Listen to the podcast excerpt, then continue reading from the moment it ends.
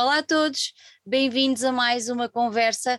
Hoje temos connosco o músico Duarte Papel e eu vou tentar descobrir como é que alguém começa na música clássica com a idade de cinco anos, depois dá-se uma volta um bocadinho grande e vai parar ao pop, ao rock, à eletrónica, que anda muito encantado por esse género ultimamente, mas para já quero agradecer-te, Duarte, o facto de estares aqui, teres aceitado o nosso convite e, como eu costumo dizer, sem bem-vindo cá à casa.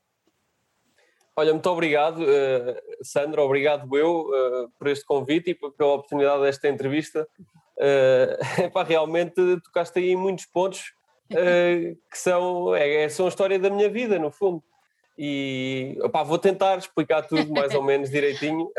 Olha, então para já vais-me explicar uma coisa, que é assim, Sim. tu começaste com cinco anos, pelo que eu percebi, a tua formação musical, mas depois, mas depois eu também percebi que tu formaste em violoncelo. Ora bem, eu olhando para uma criaturazinha de cinco anos, não a imagino de volta de um violoncelo. Conta-me lá como é que isso tudo aconteceu. É, é uma excelente pergunta, mas ainda há maiores, ainda há instrumentos de corda maiores, os contrabaixos, por exemplo. Contrabaixo, exato. Uh, o que acontece é que nós, quando somos garotos, quando somos miuditos, uh, os instrumentos, não, nós não tocamos o tamanho inteiro.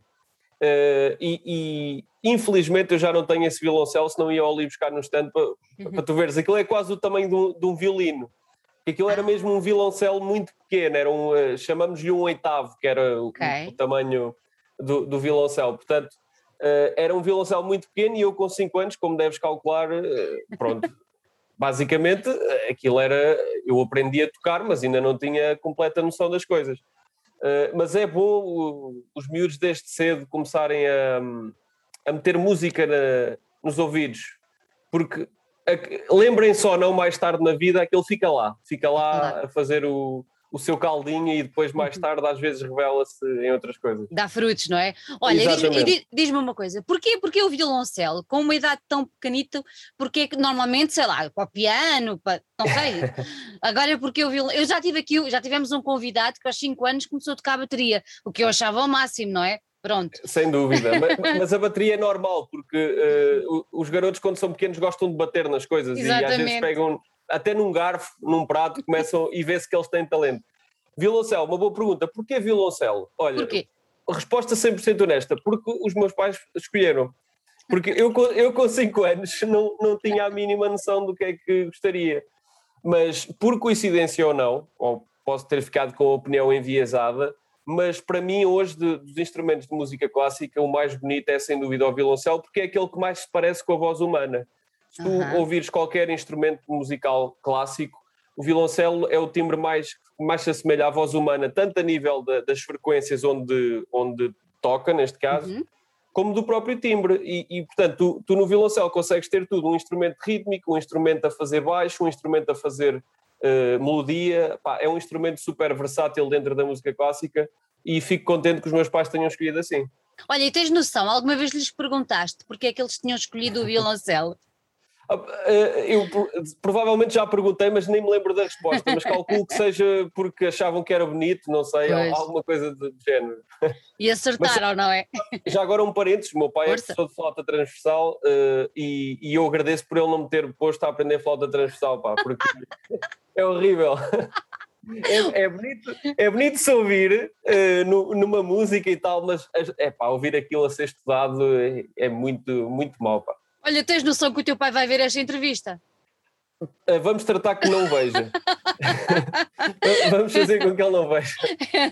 Olha, um, tu depois seguiste, seguiste os teus estudos a nível de musical, um, sempre no violoncelo, e fizeste o conservatório todo, não foi?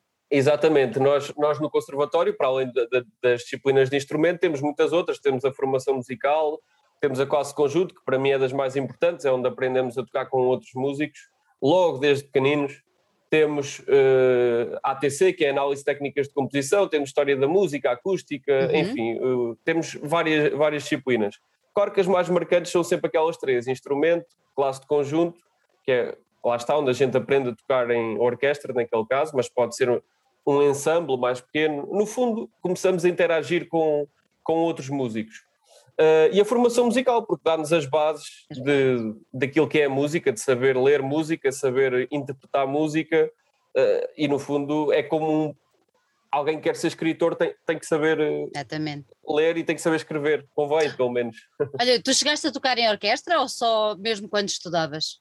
Não, não, cheguei, cheguei uh, uh, profissionalmente nunca toquei em orquestra, porque eu depois não, não segui a via da música clássica, mas uh, enquanto estudava toquei, toquei em várias orquestras, na Orquestra Parasinfónica do Centro, toquei lá na Orquestra do Conservatório, Uh, e orquestras de, de campos de verão ocasionais. Uh, pá, é uma experiência do caraças mesmo. É, era isso que eu te ia perguntar. É, é, pá, tocar em banda é muito bom. Uh, e, e eu já toquei até em, em bandas com, sei lá, oito, nove elementos, mas estar numa orquestra sinfónica com cinquenta pessoas, é, pá, é, é uma, uma sensação que dá mesmo pele de galinha. Dependendo da música, dá pele de galinha. É engraçado porque essa é a sensação que quem gosta de música clássica tocada ao vivo, como é o nosso caso, exatamente. é exatamente essa sensação que tem, não é? É uma coisa precisamente tirar o fôlego, e é, é muito giro é. vocês estarem em cima do palco, não é? E terem é. essa, mesma, essa mesma sensação. Eu lembro-me que uma vez uh, fizemos um medley uh, do Fantasma da Ópera. Uau! Uh, é, epá, espetacular, foi, foi uma das coisas que mais me deu gosto de tocar em orquestra. Epá, e havia lá uma parte que era um crescendo brutal das percussões. Epá, e, e, e ele, ele deve ter perdido a noção, ou então não sei se era o palco, que as madeiras já estavam uh, assim meio gastas. Ele começou ali a bater com tanta força que o chão começou a tremer, os próprios instrumentos que eram de madeira, tudo a tremer, uh, os nossos corações, uh, tudo a sentir aquilo. Epá, e foi, eu lembro-me perfeitamente dessa... É daqueles momentos que ficam na nossa memória, daquele crescendo uh, do timbalão que... Pá, foi uma coisa espetacular, com os sopros, com as cordas, tudo a Incrível. crescer, foi, foi ali uma apoteose no, é. no Fantasma da Ópera, foi muito bom. É incrível, é engraçado porque eu acho que eu sou muito fã de, de música ao vivo, não é? Ah, Sim, claro. Mas, é, mas é, muito, é muito engraçado perceber, nós ouvimos um disco de música clássica, mas quando ouvimos aquilo tocado ali à nossa frente, é pá, é uma experiência do outro mundo. Quem nos está a ouvir, se não passou ainda por esta experiência, não pode perder, porque vale mesmo, não, mesmo não, a pena. Não. E, e é uma coisa engraçada da música clássica, é que quase sempre ela é melhor ao vivo do que em C D. Concordo. E, e já a música... pop ou contemporânea, enfim, a música, ele... não é eletrónica que eu, que eu lhe ia chamar, mas pronto, a música que nós ouvimos tradicionalmente, geralmente é melhor em C D e é pior ao vivo. Às vezes e apanhamos não... um grande susto, não é? É verdade. Às vezes sim, às vezes falha lá qualquer coisa e aquilo não... Mas na música clássica quase sempre é ao contrário. C D, bom, tudo bem, ao vivo melhor. É verdade, é verdade. Uh... E, e por isso é que as bandas que existem hoje em dia, quando são boas ao vivo, são muito valorizadas, porque não é comum hoje em dia tu ouvires alguém melhor ao vivo do que era um C D. É verdade, é isso mesmo, é isso mesmo. Olha, tu há bocadinho, tu há bocadinho referiste que não seguiste depois uh, a via profissional da música. Uh, agora vou ser curiosa, que via é que tu seguiste? uh, eu segui na altura, tinha duas opções, ou segui a, a, a parte de música clássica profissional, neste caso, ou ias fazer um curso superior. Uhum. Uh, e foi o que eu escolhi. Agora, se me perguntares, que curso é que escolheste? Escolhi Radiologia, eu tirei o, o curso na Escola Superior de Saúde. Boa. Uh, mas não foi uma escolha informada, por assim dizer, foi... Uh, porque, eu, porque nós com dezoito anos ainda não temos muito bem noção do que é que estamos aqui a fazer. Então, no, nós tínhamos lá as consultas na escola com o psicólogo que nos, pronto, orientava, olha, há isto, há isto, e eu, a dada altura, abri o livro... Uh, vi os cursos que estavam naquela página, pensei, oh, esta é ao pé da minha casa, é a Escola Superior de Saúde, Radiologia, parece-me ser fixe, vou. E fui. E como é, como é que está a ser a experiência? Não, já, já foi, a experiência já... Ah, já, já tirei, foi! Já, já, já tirei o curso, já acabei o curso em dois mil e catorze, se não estou em erro. Ah, pronto. Um, portanto, depois percebi que, que não era aquilo que eu ia querer fazer, porque nós no estágio é que acabamos por perceber do claro. que é que se trata. Uh, mas pá, fiz amizades para a vida que ainda hoje, ainda hoje tenho. Maravilha. Uh, conheci, e, uh, curiosamente conheci músicos muito bons, porque a malta da, da universidade frequenta muito a, a onda das Tunas, de onde vieram, por exemplo, pá, os, os meus conterrâneos quatro e meia foram formados basicamente de uma, de uma tuna. Portanto, há lá músicos excepcionais e não me arrependo em nada de ter feito o curso, simplesmente a nível profissional depois acabei por não, por não, não seguir, seguir nessa área. Não seguir, não seguir.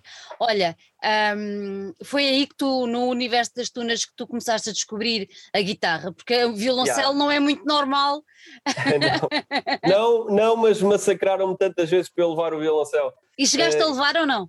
Não, não, não, não, porque, não. Repara, aqui eu não sei uh, o que é que se pode dizer aqui a nível de censura, mas como deves calcular na, nas tunas nós não bebemos água. Um, pois não. E ir com o violoncelo, ainda por cima o, o violoncelo eu já não o tenho, mas tinha na altura, era um violoncelo bastante caro e, e, e bom. Ir, ir com o violoncelo para um meio onde há bastante cerveja, voar de um lado para o outro. Não era boa ideia. Onde há frio, onde há calor, onde há ar livre. Pá, nunca, acabei por nunca levar o violoncelo por causa disso. Depois pensei, pá, deixa-me tocar um instrumento que é todo o terreno. Guitarra. A guitarra. Não é? E, e foi aí que eu comecei a aprender uma guitarra clássica. Eu comprei uma baratita só para aprender. Uh, pá, e depois apaixonei-me pelo instrumento, porque a guitarra...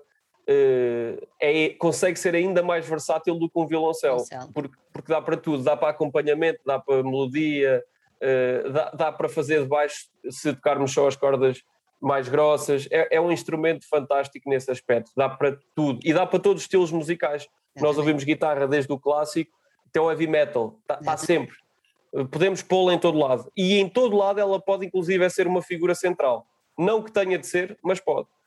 Que é uma coisa que quase nenhum instrumento tem. Exato, tem essa capacidade. E é. Tu aprendeste sozinho ou meteste-te outra vez numa escola para aprender a...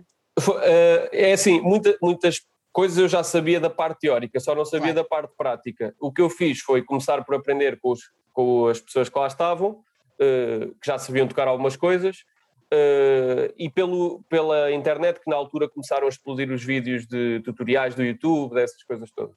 Pá, inevitavelmente acabou por ser pouco uh, e nessa altura procurei formação, uh, tive aulas com excelentes professores que, que ainda hoje levo no coração e que foram, mais do que professores, são mestres um, e que me ensinaram tudo o que eu sei até agora, pronto, que não é, está longe de ser tudo, mas que já é uma, algo que eu, que eu considero suficiente para poder fazer e, e tocar música.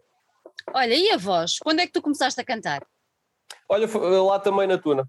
Uh, foi? Foi. É, foi tudo... Pá, eu, eu, eu na faculdade... Uh, fizeste, queria... o, fi, fizeste o curso completo. É, exato, foi o curso completo. Eu não me queria nunca desligar da música. Sabes? E, e, e como eu não me queria desligar da música, assim que tive uma oportunidade de entrar num grupo musical, fui. Foi logo. Pois. E nós na tuna somos obrigados a cantar. Uh, tu, não, não podes andar lá e tocar só um instrumento, tens que cantar, mal ou bem. E eu, como era obrigado, comecei a cantar. E, e depois pensei, olha, pá, isto não soa assim tão mal, não é? Ok, não sou o Pavarotti nem nada que se pareça. mas, mas dá, dá, dá para cantar, dá para tocar, escrever músicas e ser o cantor delas. Uh, e foi assim que eu, que eu descobri. Claro, ao, ao início não comecei a compor logo, comecei uhum. a tocar músicas de outros. Uh, bandas que eram grandes minhas influências. Depois é que descobri a, a veia mais de, de composição. Olha, que bandas é que tu cantavas nessa época? Epá, eu na altura ouvia muito rock clássico e, e anos noventa, tipo uh, bandas grandes, Pearl Jam, Nirvana, Alice in Chains, tinha grandes influências de Pink Floyd, uhum. Genesis, Led Zeppelin, embora não cante Led Zeppelin porque ninguém tem a voz do Robert Plant, pois. Uh, mas eram grandes influências, uh, sem dúvida, bandas mais clássicas, The Doors.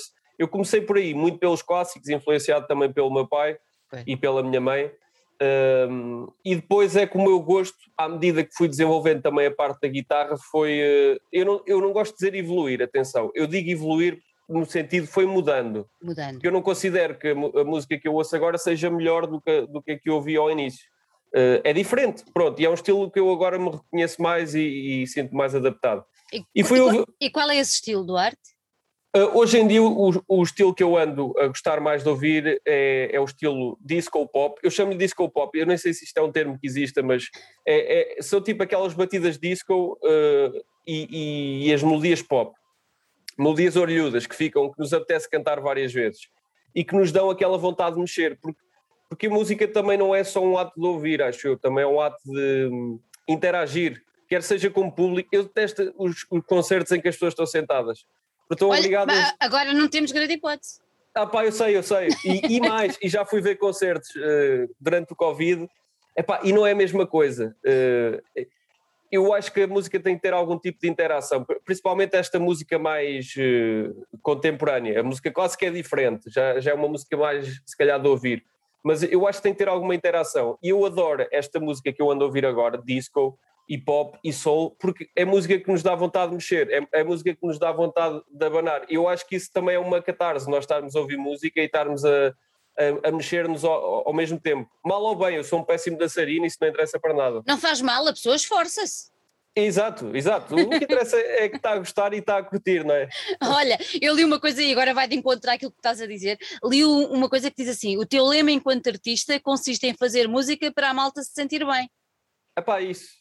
É isso. Uh, epá, é, é óbvio que é um bocado redundante. Eu não conheço ninguém que ouça música para se sentir mal, mas uh, nem todas as músicas que nós ouvimos nos deixam uh, contentes ou felizes. Exato, às vezes até é o contrário. Nós estamos tristes é e ainda vamos ouvir aquelas músicas deprimentes, que é para ainda ficarmos mais...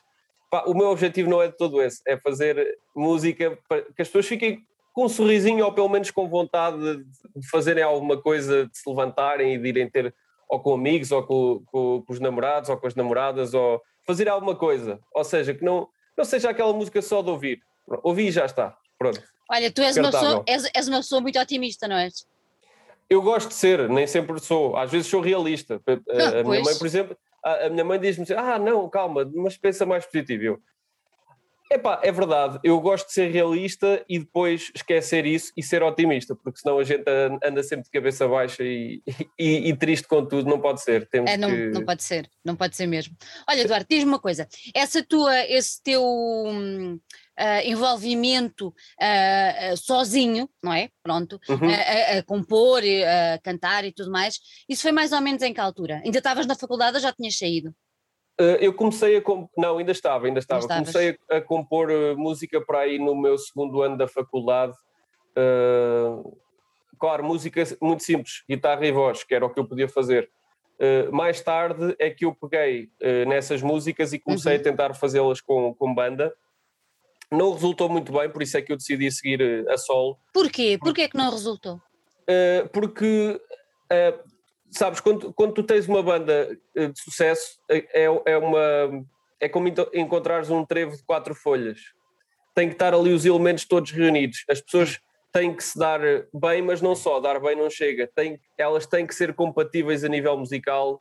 Têm que olhar para uma música e perceber que aquela direção é... Todos querem a mesma.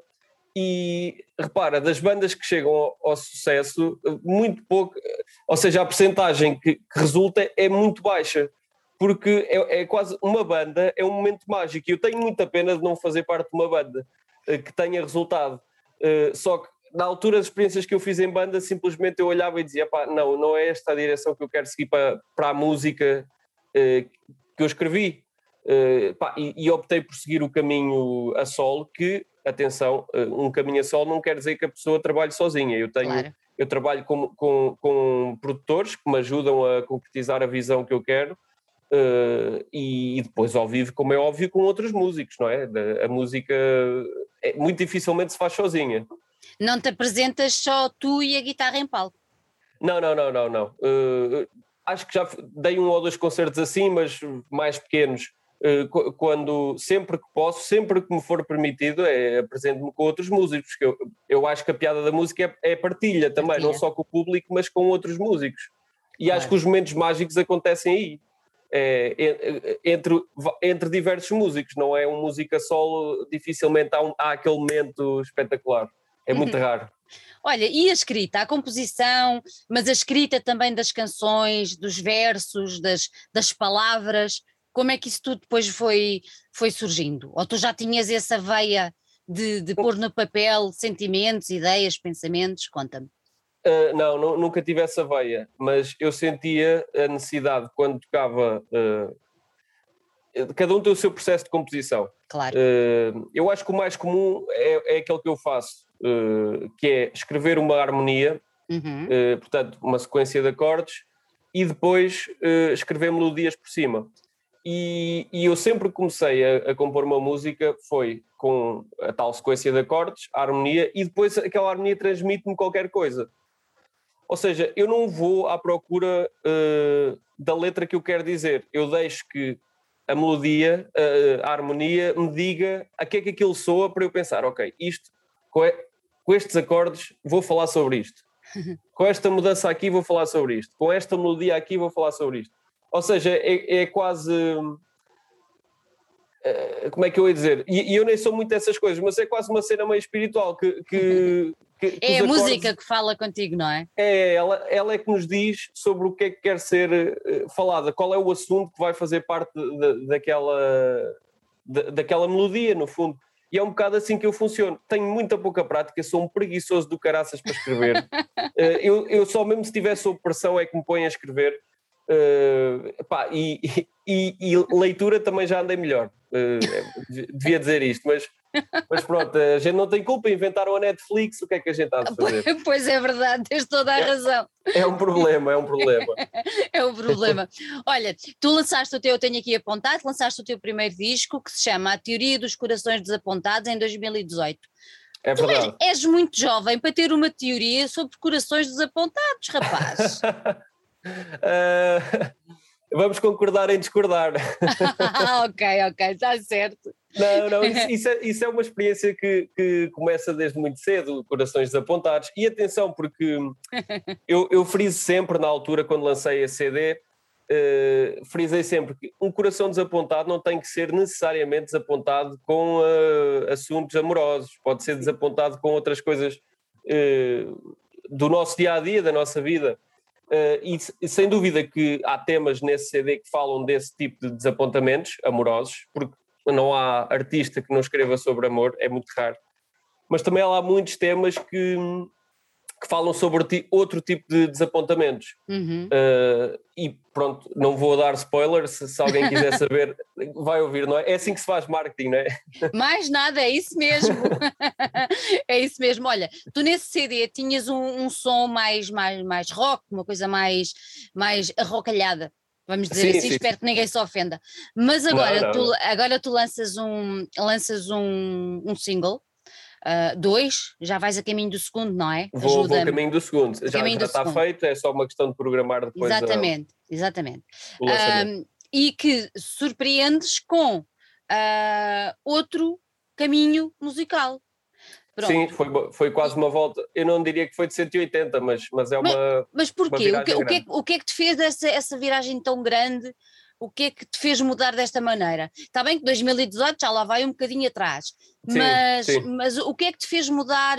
Foi o facto de estás a ouvir outras coisas? Sim, e, e, e repara, dois mil, ele foi gravado em dois mil e dezoito, mas muitas das músicas que lá estão já... tinham sido antes. Uh, feitas antes e na minha cabeça já estavam feitas antes. E foi precisamente nessa altura em que eu andava nessa grande influência, pá, principalmente rock anos noventa. Uhum. Pearl Jam para mim foi uma altura que eu era... queria ser o Eddie Vedder, basicamente. uh, e, e muitas das músicas que estão nesse álbum foram pe- compostas nessa altura.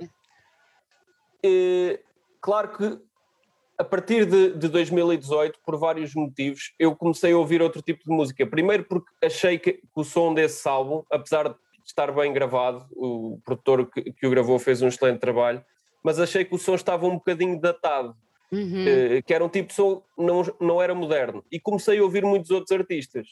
Eh, comecei a ouvir Tom Misch, eh, comecei naquela onda do Neo Soul, Mac Ayres, eh, Jill Scott, eh, o... o o D'Angelo, comecei a ouvir essa, esses artistas muito soul e comecei a gostar muito daquele som de guitarra, muito mesmo.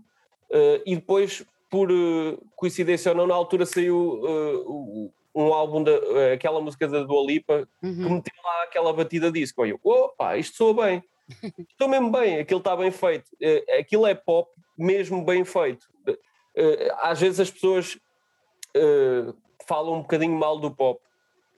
E, e com razão, porque no início dos anos dois mil o pop era uma porcaria, era mesmo uma porcaria, era muito mau. Só que o, o pop nos últimos anos, epá, está a ser muito bem produzido, está a ter músicos muito bons e, e este álbum que a Dua Lipa lançou para mim é, é fantástico. Uh, e, e, e o que é que ela fez? Precisamente o que eu achava, o que eu andava à procura, que era disco e pop. Uhum. Ela, aquele álbum que ela lançou, Future Nostalgia, é isso mesmo, é disco com pop, e resulta às mil maravilhas. E depois eu tentei ir buscar um bocado também disso, sem, sem largar aquela parte soul pela qual eu me tinha uh, apaixonado recentemente. Tentei misturar um bocadinho as coisas, quer dizer, uh, a gente é um caldeirão, não é? E, completamente. E, a, a, a, esta música que eu tenho, Tanta Pressa para Quê, está nesta onda, mas tem lá riffs de Led Zeppelin pelo meio, não se ouve muito bem, mas eles estão lá no último refrão. Ou seja, nós, nós somos um caldeirão em que tudo o que ouvimos uh, está sempre a ser misturado. Um, Só que, eventualmente, a gente tem que escolher. Eu quero que isto saiba mais uh, a cogumelos, ou a tomilho, ou, uh, ou a carne, ou a peixe. A gente tem que escolher, mas está lá eu tudo, também. No fundo, está, está, lá, tudo. Está lá um bocadinho tudo. Olha, um tu, tu referiste aí a Dua Lipa já várias vezes. É ela uma grande influência tua atualmente? É, recentemente é uma grande influência. Eu, eu sou mesmo fã, acho que é o último álbum uh, que saiu dela, Future Nostalgia, já foi em dois mil e dezanove, se não estou a erro. Não sei se foi dois mil e vinte, pá, mas, mas aquilo está do caraças. Está, é, são, são todas boas as músicas. Normalmente no álbum há uma que é, que é mais fraquita e tal. Ali não, não é fraquita, mas é uma que, que baixa a fasquia. Epá, e aquelas músicas estão, para mim, estão todas muito boas. Sim, sim, sim, sim. Olha, tu, este, este single tem um nome que tu já disseste aqui, que é Tanta Pressa para Quê? Explica-me lá, o que é que tu quiseste transmitir com este Tanta Pressa para Quê? Eu às vezes faço muito essa pergunta. A mim própria. Não é? Tanto, tanta pressa para quê? Tanta correria para quê? Pronto. É, é isso. É, é, é literalmente a pergunta é, é a resposta. A própria pergunta é a resposta. Tanta pressa para quê? Vais a algum lado?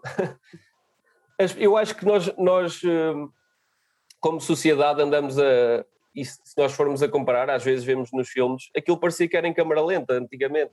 É verdade. As pessoas levavam tudo com mais calma, tiravam o tempo para, para ir beber o seu cafezinho, para comprar o seu leite no, na, na mercearia, pá, e, e eram mais felizes, provavelmente, porque é muito stress, e principalmente, eu não sei se estás em Lisboa, tu.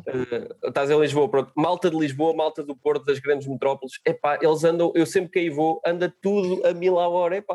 É verdade. Uh, é porque é o trânsito, é porque... Por exemplo, eu, eu quando vou conduzir a Lisboa, vou no semáforo, está vermelho, aquilo no instante em que fica verde, se eu não arranco, opá, começa bi, logo bi, a apitar. Bi, bi. É, é logo, é instantâneo, é uma cena que eu... E depois eu dá-me para rir, porque, porque é uma coisa... Parece que eu, eu vivo em Coimbra, mas parece que eu sou quase da aldeia, porque aquilo é, é mesmo engraçado. E, epá, e, e, e, e essa é a mensagem que eu quero passar. Calma, tanta pressa para quê? Não é por mais cinco segundos que eu vou demorar a, a arrancar o carro que tu vais chegar mais depressa uh, ao sítio, ou é por tu chegares um minuto antes ou depois, ou por outro lado, estás na esplanada, não te vais já embora, aproveita os últimos minutos de sol, fica, fica aquele...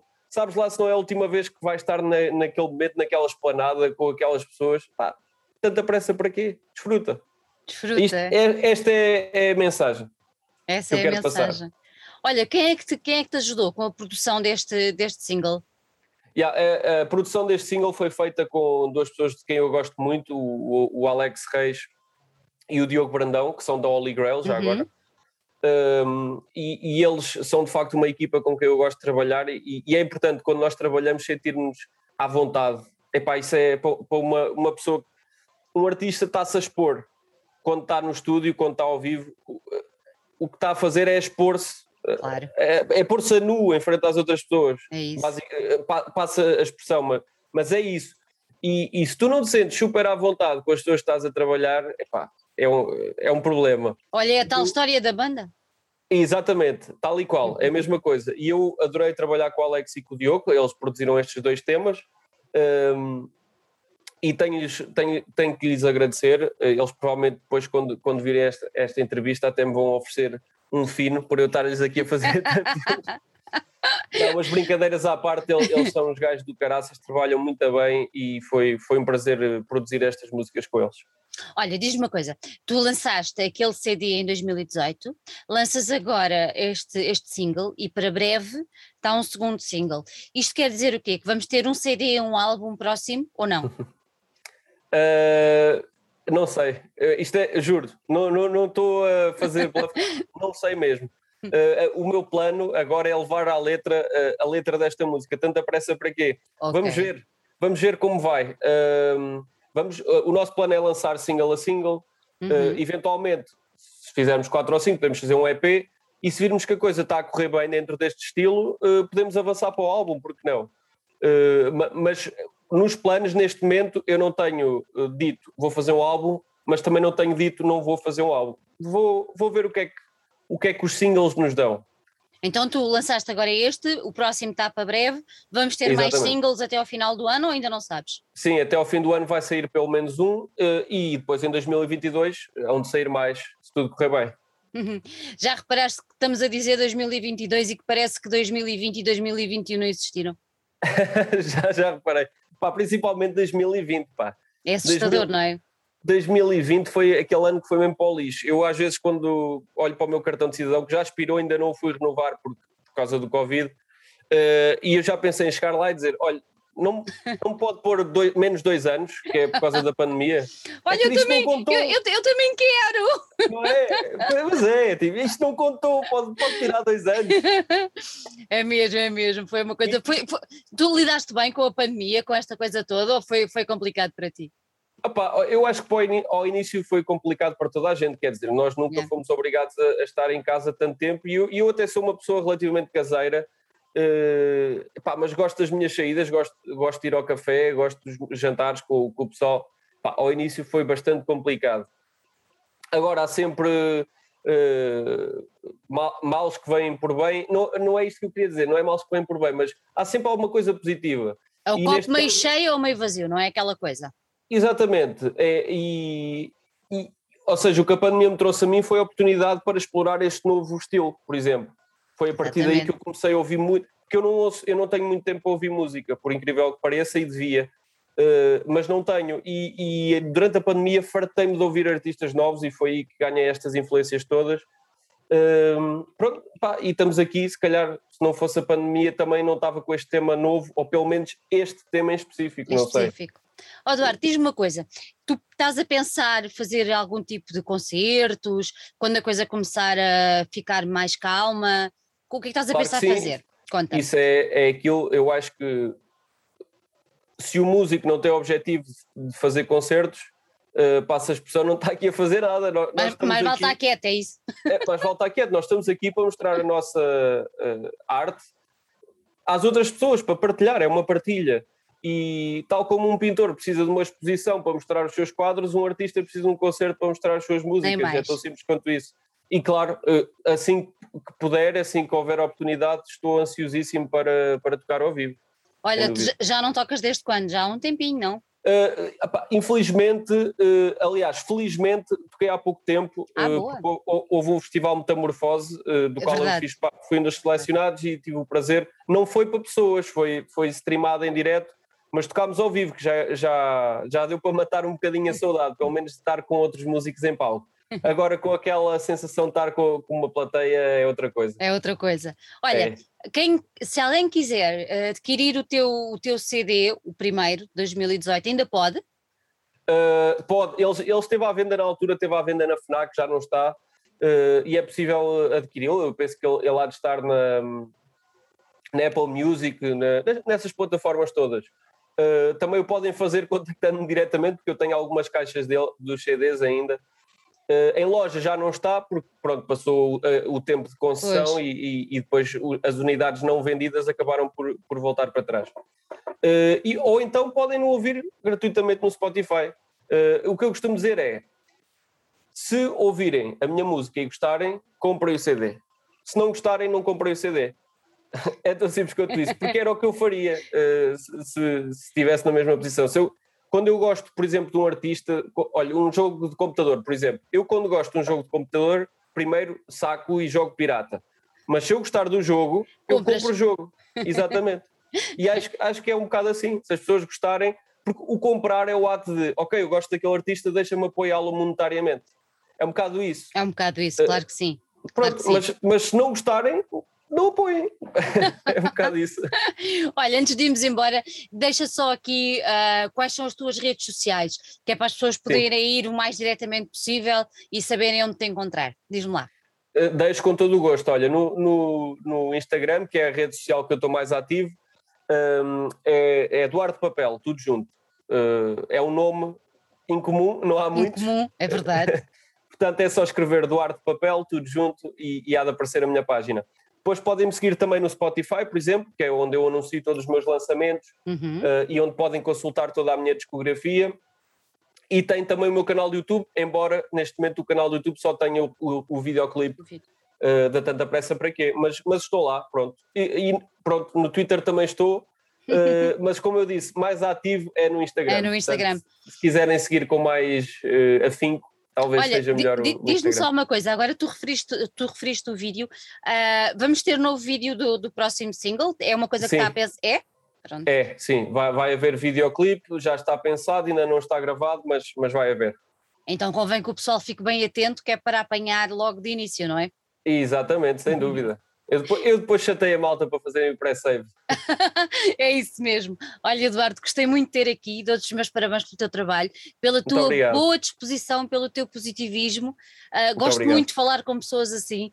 Uh, desejo-te muita sorte e que tudo corra muito bem, que possas voltar a palco, que possas fazer um, teu, um disco sem grande ah, pressa, sim, sim. com calma, sim, sim. com calma. E, e olha, e que tudo te corra muito bem, mesmo, mesmo. Muito, muito obrigado, Sandra. Eu uh, resta-me também agradecer, também gostei muito deste bocadinho. Uh, pá, as conversas, para mim, é, é, é, é aquele ditado, não é? É fazer bandeira daquele ditado, como dizem os quatro e meia. São como as cerejas, é, é umas atrás das outras. Portanto, é verdade. Isto pass, passou muito rápido. Olha, um grande beijinho para ti. Beijinho. Um beijinho, tchau, tchau.